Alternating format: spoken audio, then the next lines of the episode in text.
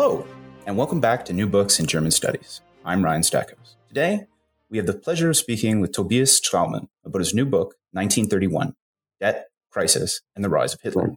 Whether you're a professor, a professional, or a concerned citizen trying to understand authoritarianism, Straumann has written a book you'll want to read. 1931 tells the story behind the debt crisis that crashed the world economy and launched Hitler into power. Now, a lot of research on this can become bogged down in an overwhelming march of treaties and statistics. Not so with Straumann. 1931 is a remarkably fast paced narrative that keeps the reader involved.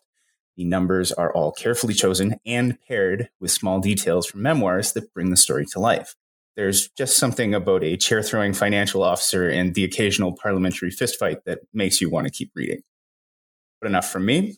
Tobias Straumann has been so good as to join us today to talk about 1931. So, without further ado, Tobias, welcome to the show. Well, thanks very much for having me. Well, to begin with today, what brought you to the study of history? Uh, probably my father, because he's he's a he's a natural scientist, but he was has always been interested in uh, earlier scientists and how what they did and what they were thinking, and I think that's that was the reason why I why I studied history you're a bit of a rare bird among historians as well. How did you end up pairing economics with history? Well, I, have always been interested in economic issues because I, I st- started to realize that if you don't understand anything about economics and economic history, you, you, you don't really understand the history itself because uh, work and money and uh, employment and all those things and our finances. So important for, for, for our everyday life, but also for politics, for geopolitics, for foreign policy. It's so important. And I, I was always, uh, I felt not very well because I thought I was excluded from a very important topic. So I started, when I started studying history, I started to, yeah, to go into the field of economic and social history, business history. But I've always been a, a historian and I stay a historian. It's just, I think the broader your perspective, the more you understand. What brought you from that background and those interests to write 1931 specifically?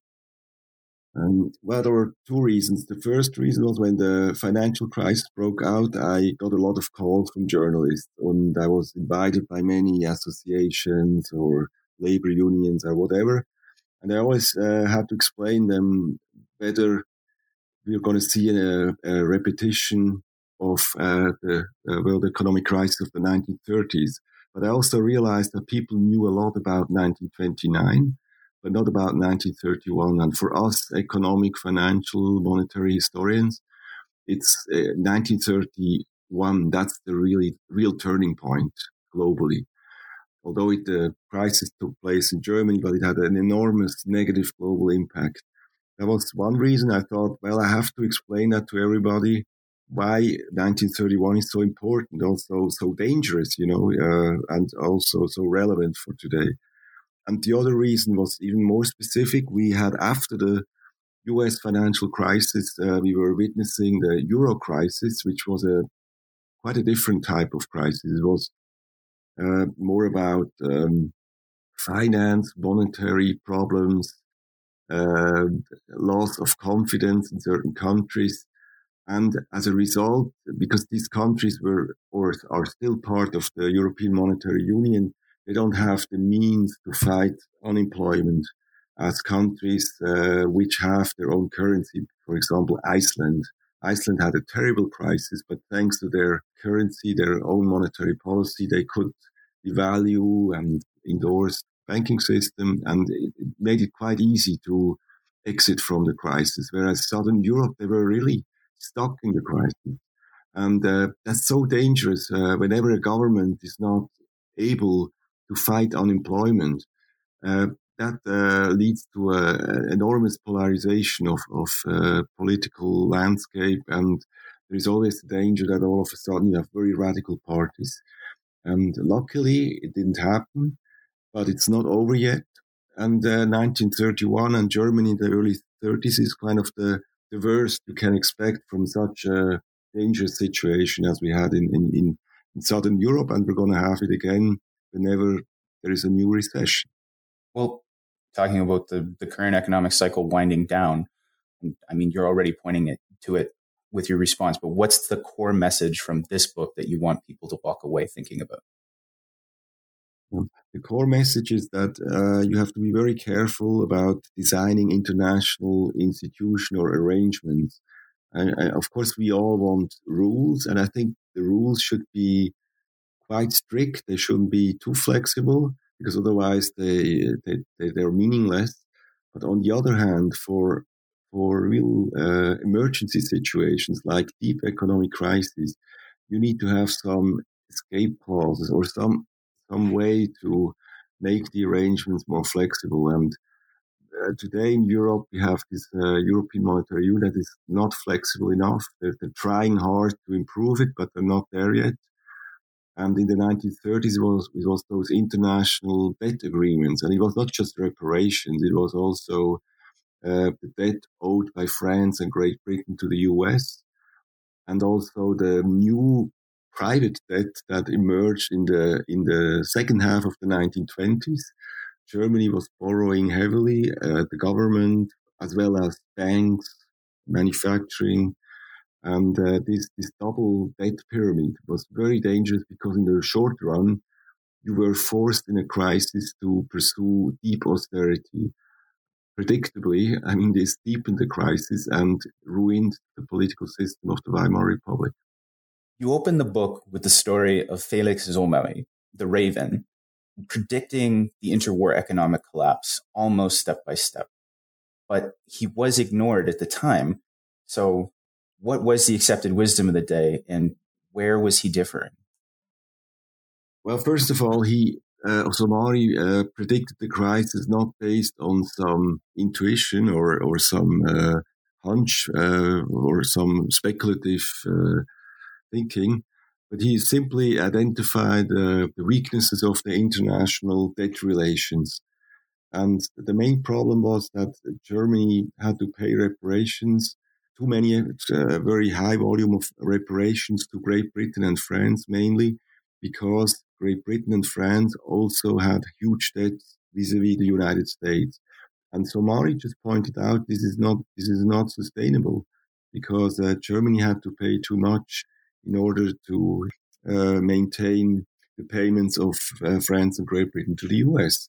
That was one point. And he also showed very clearly that in order to keep this uh, recycling going, Germany was accumulating new debt, debt from mainly from the Wall Street banks, and this uh, this combination of reparation debt and this additional private debt was clearly not sustainable, as he showed very well. And he was not the only one, actually. There, there were other people who pointed out that this is not going to work in the long run.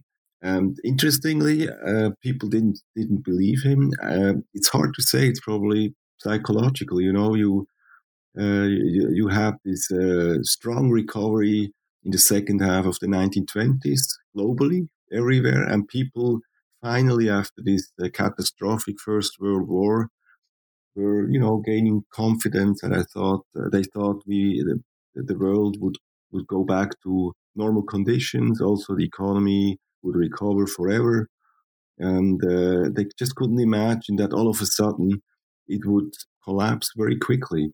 Kind of a confirmation bias, you know. You you've been, you've living you've been living through several years of recovery and good economic growth, so you know you just interpolate that to the future and you think it's okay. So there is some kind of a lack of imagination, I think. Um, interestingly, the Europeans at the time thought that the, the stock market crash in October 1929 at on Wall Street was a good message because it ended speculation. They thought that would normalize economic conditions. And, and Somary told them, no, this is going to have enormous uh, implications for the world economy through these financial linkages, and they just they just couldn't see that. So um, it reminds me a lot of what happened in 2008, uh, 2008 and nine, when the Europeans were watching the U.S. financial crisis in the first round. They thought we're not going to be uh, touched by this crisis. This is a US crisis. But then they realized that the, the, the, European banks were heavily involved in the US market, actually much more than the, the US banks. And then the mood started to turn. And in the end, they had another domestic crisis uh, when the European monetary system came under stress. So that's that's really interesting. That people just don't believe that things can change very very quickly due to financial disturbances. Taking a step back again, as the problem begins to take hold, the Hague conference is convened to try and address the issues that are arising. But the agreement that's arrived at there is ultimately what creates the debt trap that releases the financial crisis. To start off with, could you just briefly describe for us what the Young Plan was and what it was trying to solve? Yes, that's very interesting. Uh, uh, what what happened in uh, in in the Netherlands uh, at two conferences in The Hague? You have to go back to the Versailles Treaty, where uh, they started to uh, initiate the, the, negotiations on on the height of the reparation debt. There is a very old literature that tells us that Versailles was so bad that it was just a matter of time until everything collapsed. But what's interesting is that when you look at what the diplomats did throughout the 1920s, they were constantly trying to adapt uh, these uh, reparation agreements to the to the new reality in the 1920s. Germany became much more con- conciliatory, and they were really that they tried to to uh, initiate international cooperation. So they started to yeah to make concessions toward the Germans, and the Young Plan the negotiations started in 29. It was concluded in, in January 30. The Young Plan, they really made uh, additional concessions to the Germans, and, and that was really substantial. Uh, uh, substantial. France, for example, also agreed to withdraw their troops from the Rhineland, from the western part of Germany, five years earlier than agreed uh, in, in, in Paris, Versailles. So it's it's wrong to believe that international politicians, diplomats did not try hard to adapt. But what I realized when I was uh, looking at negotiations, it just they just couldn't go far enough to come up with an agreement that that was resilient or could adapt to fast changing economic conditions as as it were in the early 30s. So they were really trying hard. They made a lot of progress but fundamentally they never they never reached uh, an agreement that was really sustainable. And one of the main reasons was, of course, that the United States was not really involved in those negotiations.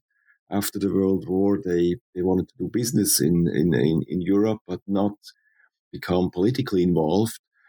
And uh, as long as the US was not ready to cancel the French and British debts, or to further reduce them. As, as long as they weren't ready to do that, Germany still had to pay quite a lot of reparations to those other countries. And uh, that, that, that was the main problem. So when the, the economic crisis started, Germany still had to pay those reparations. It also had to pay additional private debts it, it uh, had accumulated during the 1920s. And what it meant is that they had to lower wages.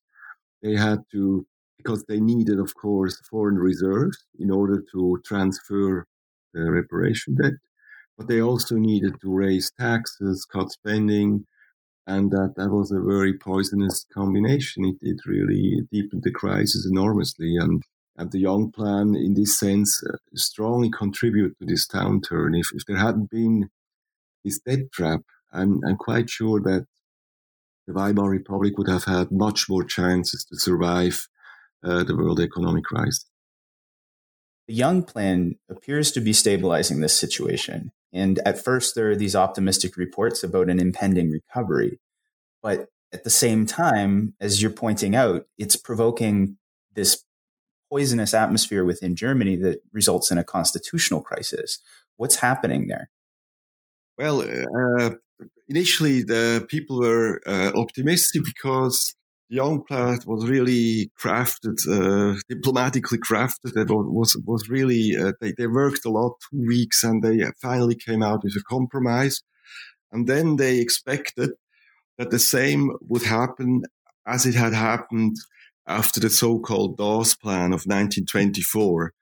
That was kind of the, the beginning, the cornerstone of this of the golden twenties of the global economy, 1924 because at that time they ended uh, German hyperinflation and they also came up with a more workable reparation agreement. And uh, but it also started this debt cycle between the US and Germany. But anyway, in 1930, after the conclusion of the Young Plan, it was adopted by both parliaments, French and German parliament, uh, by a substantial majority. Um, and I thought that this, it would repeat itself again, new agreement, better conditions for Germany. Okay, now we're going to have a recovery. But that didn't happen because the environment was different. Germany already had fiscal problems. The government was divided over the contributions to the insurance, uh, uh unemployment insurance. And it was a grand coalition of social democrats and uh, center right parties close to the yeah, economic associations. And of course, the center right didn't want to increase contributions. They want to cut spending and the social democrats, they want to increase contributions. And they could not find a way out of this, uh, of this problem. And uh, it collapsed. The grand coalition collapsed. So it was a quite a different situation. So there was also already a fiscal crisis. There was enormous political polarization. And uh, there was uh, also another president in 1924 was a social democrat who really strongly believed in the Weimar Republic.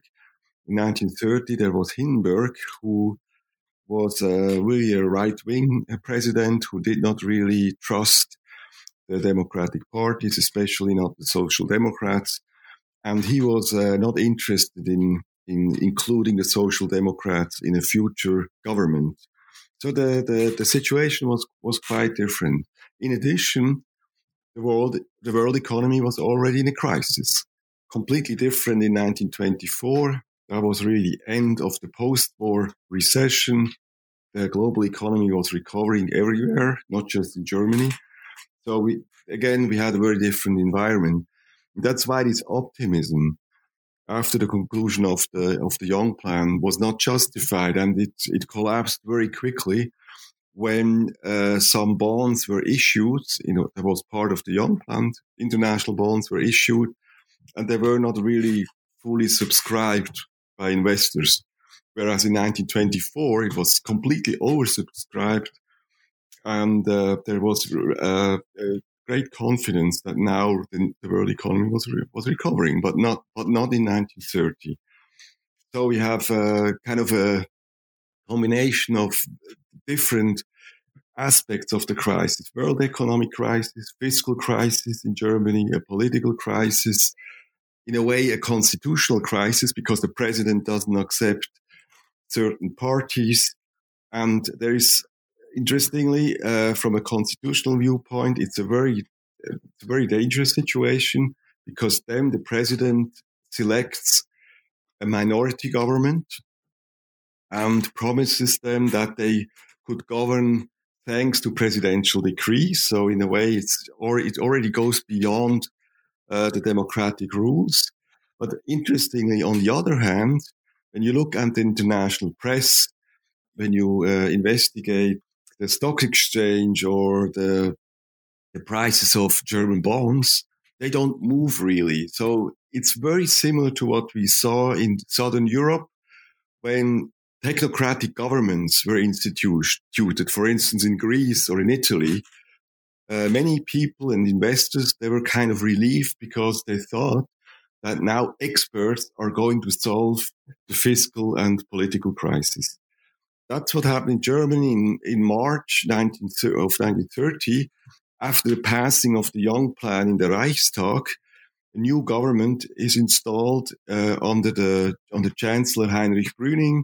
He's from the Catholic Center Party. He is, uh, yeah, he, I don't know. It's hard to say where he exactly. He's kind of everything. Right. and he's kind of social, but not he's not a social democrat. He is, uh, let's say, he's revanchist. He would like to, you know, change the, the borders in the east, but he's not the only one. But on, and, and on the other hand, he, he tries really he tries sincerely to solve the fiscal crisis, and he actually he believes in the in in, in the republic. He, he's not a staunch defendant of the republic, not at all. But it's he's not part of this right wing conspiracy uh, aimed at destroying the Weimar Republic. So he's he's kind of a middle of the road guy, but he's not he's not clearly for the for the Weimar Republic. Um, so, but he's not in. Yeah, he's prim, prim, primarily he's a technocrat who is supposed to solve the fiscal crisis and uh, to keep paying reparations. Actually, it's an interesting position he finds himself in because he can rely on uh, Hindenburg to use far, uh, to use Article 48 under the cover of the Weimar Constitution that in a state of emergency I will back up any deadlock that you run into. So he doesn't have to have support of the government. He can force through these technocratic measures. Right, exactly. And maybe, maybe just uh, I have to mention that there are some historians who have a very negative picture of of Brüning, and there is this old uh, hypothesis, or or actually a claim, that he he had the intention to ruin the German economy in order to get rid of reparations. And uh, I, am not convinced by that there is a actually have, there has been a very intense, interesting debate in Germany between uh, Knut Borchardt, he's, uh, he taught in Munich, um, and Albrecht Ritschl is part of uh, those people, and also, uh, for instance, Harold James, who have pointed out that Brüning did not have any room for maneuver.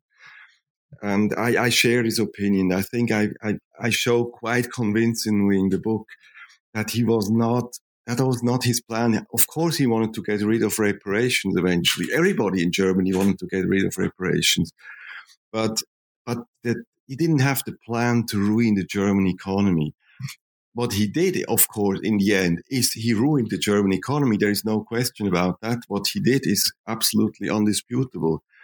But the motive was not ruining the economy. The motive was put the financial house in order and uh, then in a second round uh, get rid of reparations. But but but I, I, I don't think it's it's convincing to, to, to claim that Brüning was kind of really the the, the, the devil who who who had had a had an evil plan and actually was was the guy who buried the Weimar Republic. I don't think that's true. Mm. But he's certainly unpopular at the time for it. I mean, the Hoffman memoir describes it as uh, operation successful, patient dead.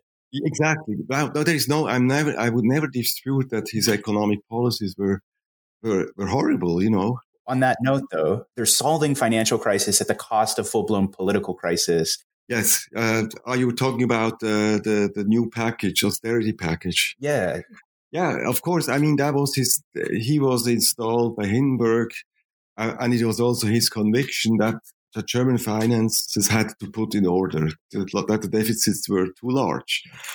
And he actually he continued the same austerity program as the Grand Coalition. The, the German social democrats they also had to were forced to uh, start the austerity program. They they were just not they couldn't agree with their coalition partner how to implement it, but it was exactly the same thing.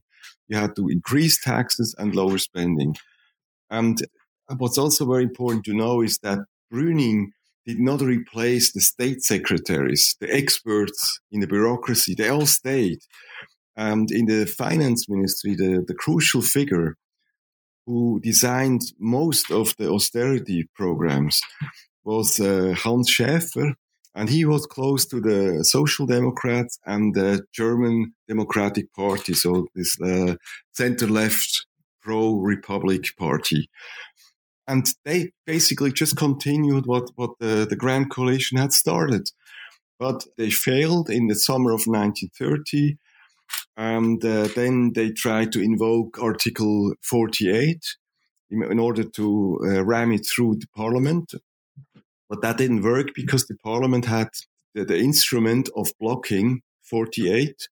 And uh, then Brüning had to dissolve the parliament, which was a disaster. After three months of governing, he had already uh, provoked uh, new elections. But in a way, that was, you know, that was kind of the that's that's normal course uh, of events. As as I said uh, in in Southern Europe, it was exactly the same thing. You replace the government with experts and technocrats. They did what they had to do. They had no choice to pursue austerity because conditions didn't allow them to have expansionary economic policies. And so after a few months, they were already so unpopular that they lost every support in the parliament. So it, it's so history kind of keeps repeating itself. And uh, Brüning then thought that he might gain some seats uh, during during the elections because he had still a, quite a good reputation as financial expert. But as it turned out, the, the elections in September of 1930 were about were about um, foreign policy, reparations, debt, the allies that really uh, enslaved the German, uh, that's what the propaganda said, enslaved uh, German taxpayers and workers. Three generations. Yeah, yeah, and so he was in a very, very weak position, and uh, he was complaining uh, in the cabinet about about the campaign of the opposition because uh, he, he exactly knew once once the campaign is about foreign policy, he has no chance. He has no chance, and that's what happened. And uh, as I said, the same happened in, in Southern Europe uh, during the Euro crisis, because the opposition parties, like the Nazis or the communists in the 1930s, they always pointed out that international debt agreements or the international monetary union does not allow us to fight unemployment. And our government is on the side of the foreign creditors. And uh, that's a scandal because we elected them to take care of our problems, but they're not doing that. So as a government, you, you, you lose Im- immediately, you, you lose your uh, leg- legitimacy once you're in such a position. Brüning's austerity program and Schäffer's uh, austerity program really addresses the acute emergency but it still leaves Germany in this precarious position. Like they're constantly looking for more money to bridge finance gaps. You quite aptly described this as the brink and back, but could you tell us a bit more about the Higginson lead loan? Yes, sure. Yeah, that's that's a very important point. It's not just that the, there is a structural deficit. There is also the problem that uh, funding, the fund, they have constantly the threat of a funding crisis, just running out of cash to pay the bureaucracy and, and to pay social insurance and all that. So after the elections of uh, mid-September 1930, where the Nazis and the communists won uh, hugely, um, of course, foreign investors are very frightened and they start to stop. Uh, they don't renew their short-term loans uh, anymore. So that means that you have a run on the German currency. People are starting to sell all assets in uh, denominated in, in the German currency. And the result of of, uh, of this capital flight is, of course, that the central bank is running out of gold and foreign exchange reserves. Uh, on the other hand, we're, we're in a world of the gold standard, and that means that 40% of the notes in circulation have to be backed by gold and foreign exchange reserves, mainly US dollars and British pounds after the, elections, after this shock of the Nazi victory, these reserves are shrinking very quickly and they're uh, approaching this limit of 40%. And uh, uh, in addition, there is, of course, the funding crisis because the foreign loans are not being renewed. And luckily, Schäffer stays cool. Uh, he remembers a, a meeting with representatives of the Boston investment bank, Lee Higginson and co. And he, he manages to negotiate another loan. The, the conditions are not very good for Germany, but at least they get enough money to survive the next three to six months.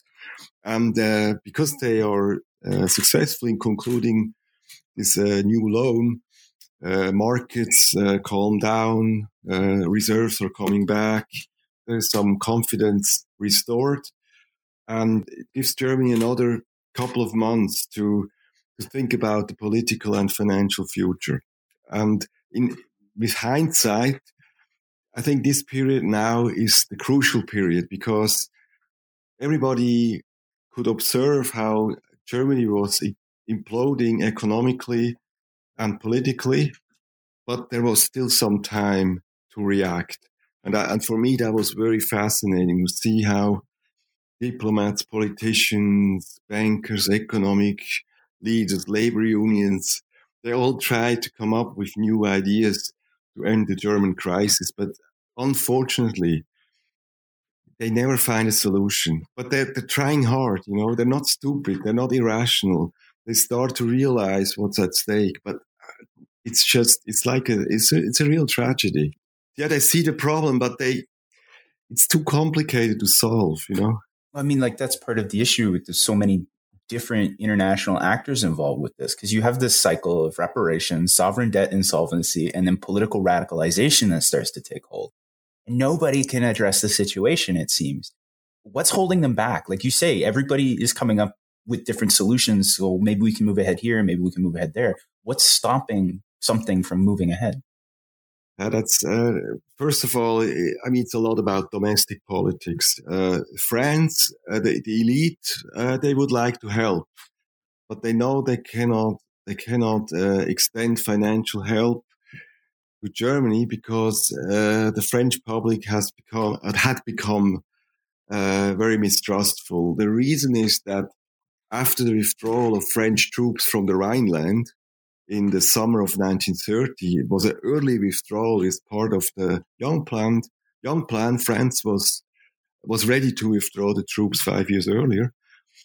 The German response to that early re- withdrawal was finally we got it back, but we're not, we don't have the territory we, we would really like to have. There is another, there was another area, the Saar land. They wanted to have that back. So they were immediately starting to talk about German nationalism, the rebirth of the German nation, and they were repeating old claims. Uh, they were also talking about the eastern border. So the French had they had expected some sign of reconciliation. They they thought the German would be thankful for this French gesture, but instead, they realized that the, the Germans become even more aggressive, arrogant, nationalist. So for the French politicians who wanted to bridge the gap between Germany and France, they couldn't do that. So uh, they always uh, linked their offers, their, finan- their financial offers to Germany, they always linked them to some political conditions which Germany could not fulfill because they knew if they uh, fulfilled these, uh, these political conditions, they would be a lot under pressure because they were already under a lot of pressure because there were these opposition parties, the Nazis, the communists, German nationals, other right wing organizations who were already accusing the government of collaborating with foreign powers. And uh, there was just not a, a possibility to go even further into that direction, especially not after those elections of, of September 1930. So I think that's that's one of maybe the crucial the crucial factor is domestic politics, but there is also interesting the role of the U.S. Uh, because the U.S. was the main creditor and it was the country that really could make a difference. They had the political means, they had the economic uh, power to, to change the situation. And here it's also domestic politics, but maybe it's also the personality of, of uh, US President Hoover, who was a very intelligent man. He knew Europe very well. He knew about the problems. He had always been critical of the Versailles Treaty and the, and the reparation agreements. But I think he, I mean, with hindsight, of course, it's not, it's not a realistic alternative, but maybe if there had been another person who had been a little bit more courageous, maybe he could have reacted a bit earlier. But it took him until mid June to realize that that he really that he had to act. But you know that that may may that's always a, a might be a factor. You know, personalities of crucial figures, but it's hard to prove that, of course. And so we have a very very difficult situation. This a difficult relationship of France and Germany, poisoned by recent events, and we have a, a U.S. president who sees the problem but thinks he doesn't have the mandate to intervene in Europe. Um, so this is also only a sketch of the situation, but it already shows how difficult it was to find a solution. That seems to be the difficulty in this situation. That anybody who's going to try and move ahead on this needs to show that that most terrible of virtues, political courage, and essentially sabotage their own party's interests in the future within the domestic political sphere in order to avert an international catastrophe. And you end up in this sort of prisoner's dilemma who's going to make the first move so that we all move together.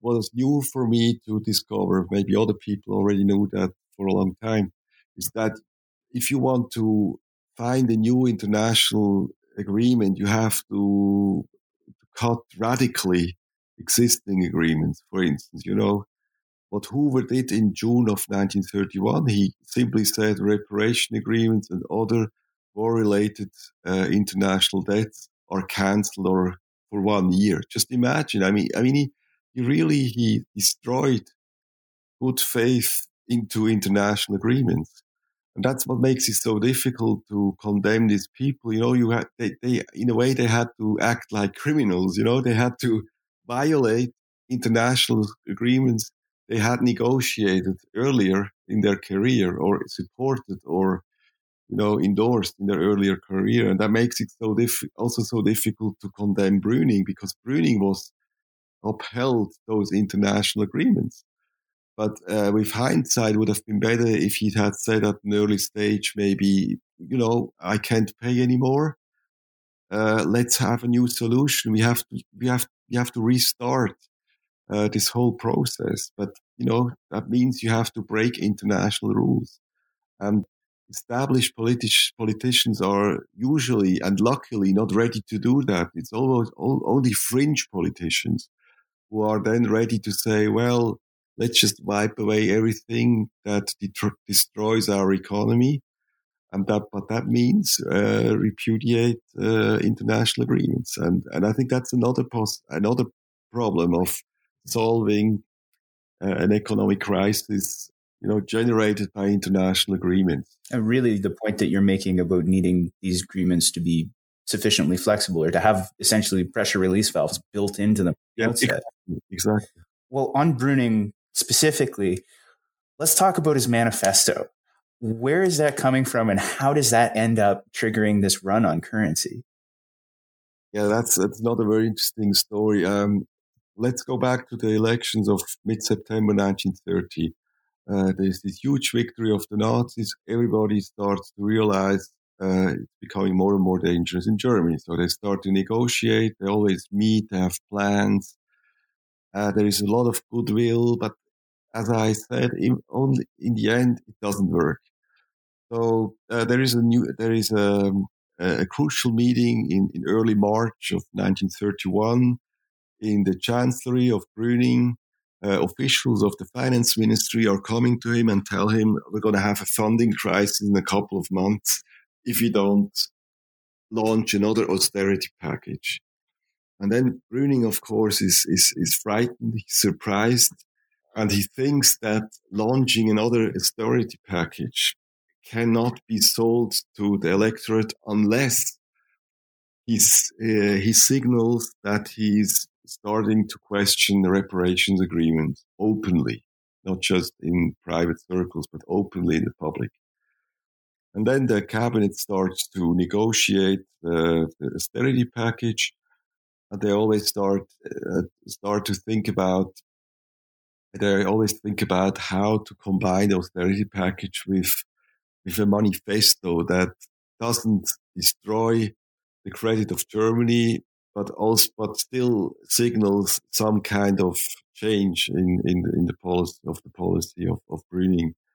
And so in early Mar- in early June, three months after this crucial meeting, they publish their austerity package and they link it to a manifesto in which Brüning and the cabinet tell the public, especially the German public, okay, uh, we have to do this, but we are aware that it's very painful for you. And they have a sentence in the manifesto that says it's probably the last time that we can impose an austerity package on our people because they're exhausted. And interestingly, it's again, it's not just Brüning who wants to publish such a manifesto. It's also Hans Schäffer, who actually got the idea from a member of the Reichstag to link the austerity package to this to this ambivalent manifesto. So it's it's not it's not a conspiracy of Brüning. It's it's it's really it comes out of the finance ministry in the end actually. And again, Schäffer is rather a social democrat than a right wing politician, not at all. And the uh, the effect, predictably, the effect was very detrimental to international investors because they immediately thought that Germany would stop reparations soon. That would, would be a default, you know. And of course, again, like after the elections of September 1930, they start to withdraw their funds. And that's actually the last act uh, before the crisis erupts in mid July because once the foreign investors and then also the domestic investors start to lose confidence in the currency of a country, it's getting very, very difficult to maintain the financial monetary system. So, what does happen in July? What creates the cascade effect? Uh, the cascade effect is, is, is the failure of one of the largest banks of Germany, the so called Danat Bank. But it's only a symptom because the problem is that the German banks uh, were financed to a large degree by foreign short term money. Uh, so they were especially vulnerable to a run on the German currency. And in addition, they had very low capital ratios because they had lost a lot of their capital during hyperinflation. So they were already in a weak position. Then this political shock came after the manifesto of Brüning, so they lost their funds. And finally, Danat Bank was very weak because one of their main clients, Nordwolle, was bankrupt. And uh, that was a huge amount of loans that were not repaid to, to the Danat Bank in the short run. So they were the first shoe to drop because they were in a particularly weak situation. But it's, it's not, the German crisis, not primarily a banking crisis. It's, I would say it's kind of a combination of banking, currency, and sovereign debt. So it's it's it's a con it's, it's kind of a that makes it so so dangerous then for the for the global economy because it, it, it disrupts uh, the whole monetary and financial system of Europe and, and and then has repercussions on the US and Japan and so on. Hitler steps into the breach here. What's making him an attractive alternative at this time? Um, his advantage is that he had always been in the position of uh, of a guy who pointed out that the German government uh, is doing what foreign creditors want them to do, and he was always predicting that this is not this was not sustainable. That in the end, Germany would pay dearly for this uh, for this policy of fulfillment. It was called policy of fulfillment, and unfortunately, this was not entirely wrong, you know. Uh, and, and most Germans uh, shared this opinion. But the government could not change course, so he could constantly repeat his accusations, which were, as I said, which were not com- completely wrong. And when the German financial and monetary system uh, started to collapse in, in the summer of 1931, he, of course, felt vindic- vindicated. And the public also started to realize or to think that uh, he, he was not a fringe politician, but that he was actually the main alternative because he had been the main and most vocal critic of this austerity, austerity policy. It's like the best position you can find yourself as an opposition politician. You can, you know, if you can criticize the government of uh, complying with foreign creditors on the back of the of, of, of, of your own workers. That's that's the worst you can have as a government. And and Hitler was not the only one, but he was the guy who was uh, who had a party was very well organized. Uh, that's why he was able to become the main opposition leader. But the, the message actually was also was that the communists had the same message, and even the social democratic labor unions became increasingly skeptical of these reparation agreements because they saw what the debt trap did to, to the government, to the economy, to employment. So, uh, so Hitler uh, optimally used this uh, this opposition against against the government and against this this debt trap. And uh, unfortunately, there was not another opposition leader that had another plan, you know, and was not anti-democratic. Mm-hmm. That seems to be the failure of imagination all along at all levels. Is this inability to move ahead? Uh, that nobody, nobody except the outside candidates are the ones who are willing to say this agreement is unworkable in the long term and we need to completely revise it until it's way too late. Yes, exactly. And uh, again, to, to, to make the bridge to the present, we, we had exactly the same situation again in Southern Europe. Mm-hmm where parties at the fringe all of a sudden became very, very powerful. And interesting, initially they all had in their agenda, let's leave, let's leave the euro, because then we have our monetary policy back, and then we can fight fight the crisis and and we can fight unemployment. Uh, interestingly, or luckily, there were almost all of them were democratic parties. That's the huge difference between Weimar Republic and Southern Europe today and I'm, I'm, we're very lucky that this is still very stable in Southern Europe. Mm-hmm. But interestingly, once they were in power, they did not dare break the international agreements. So you have you have to be very extreme, like Hitler, to really go through. I mean, he really, they really, uh, they they they destroyed globalization once they were in power, and they had this autarky and all that. And that's the difference. You have you have much more polarization. It's it's it's it's a really different era, uh, era the 1920s and the 1930s. So you need to you need to be very extreme to get rid of international agreements. But still, only a difference of degree and and length of crisis, really, or at least that seems to be what you're suggesting. Yes, yes. Well, what I'm suggesting is that most historians focus on the weaknesses of the Weimar Republic, and that's true. It's a, it's a specific historical context that is different. It's not comparable to today. But what I'm pointing out, it's not enough analyze the weak Weimar Republic. You also have to analyze the earthquake that made the Weimar Republic collapse. And it was not just a normal economic crisis uh, that uh, occurred in the early 30s. It's one, it was one of the worst financial and economic crisis of modern history. And uh, it had enormous political imp- implications also because it was so horrendous. And I think uh, historians need to think more about the earthquake and not just about the building that collapsed. And that's um, that's what makes it dangerous in, in the near future. If, you, if, if you're going to have another enormous financial or monetary crisis in Europe, I'm not saying that then you have uh, extremist fascist movements, but you really you're testing democracy to an extreme to an extreme degree. Yeah, it's uh, dangerous that we should we should change uh, economic policies in Europe in order to have again very stable democracies in, in Southern Europe. Well, stepping back to look at the book as a whole now, can you outline your point about these path dependent processes and what you do mean about realistic agreements in that respect? Yeah, well, it's very, not not very very easy question. Of course, I'm just suggesting that we should, should think more about it as historians, and perhaps we should talk more to uh, lawyers and people of the judicial branch because they know how international treaties are working.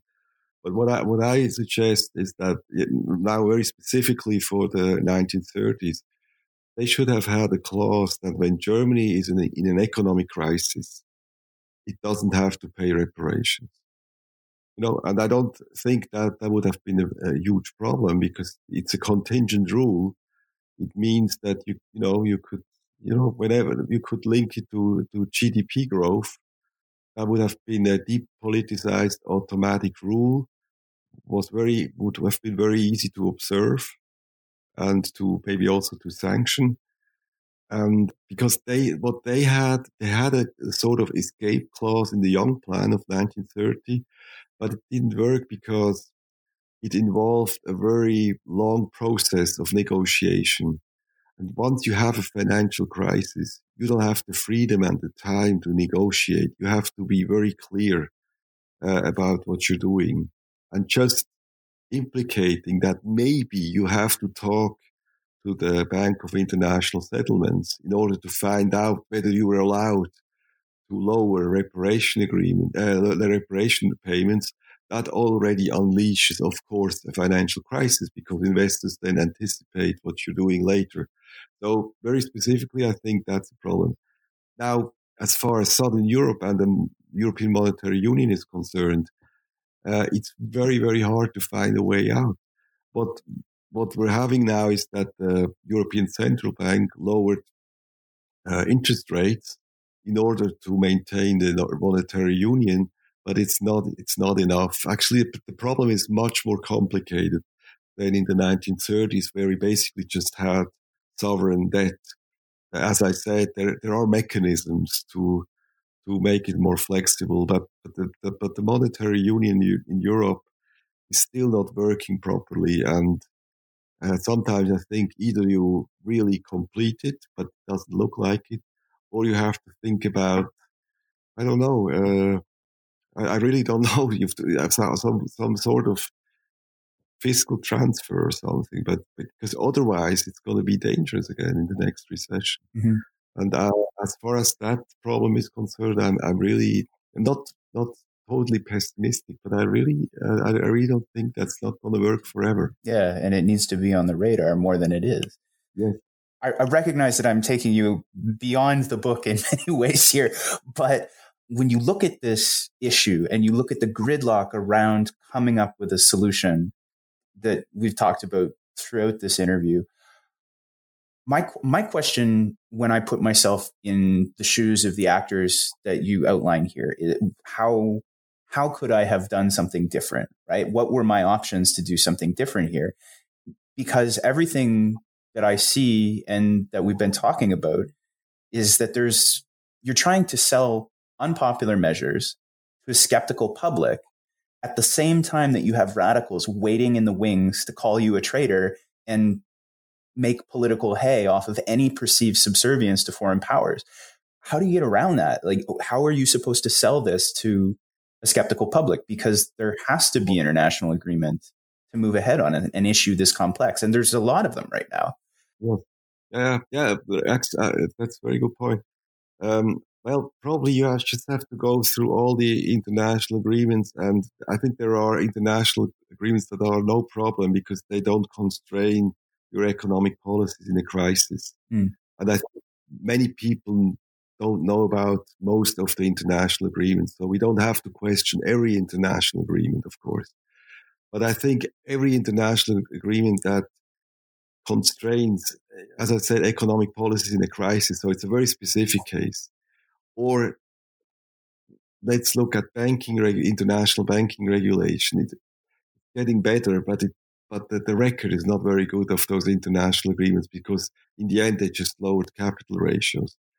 So everything that that is linked to financial economic crisis, we should be very very careful to design it properly. And and as you said uh, in earlier in the interview, some escape clause or some pressure release valve. Yeah, pressure release exactly.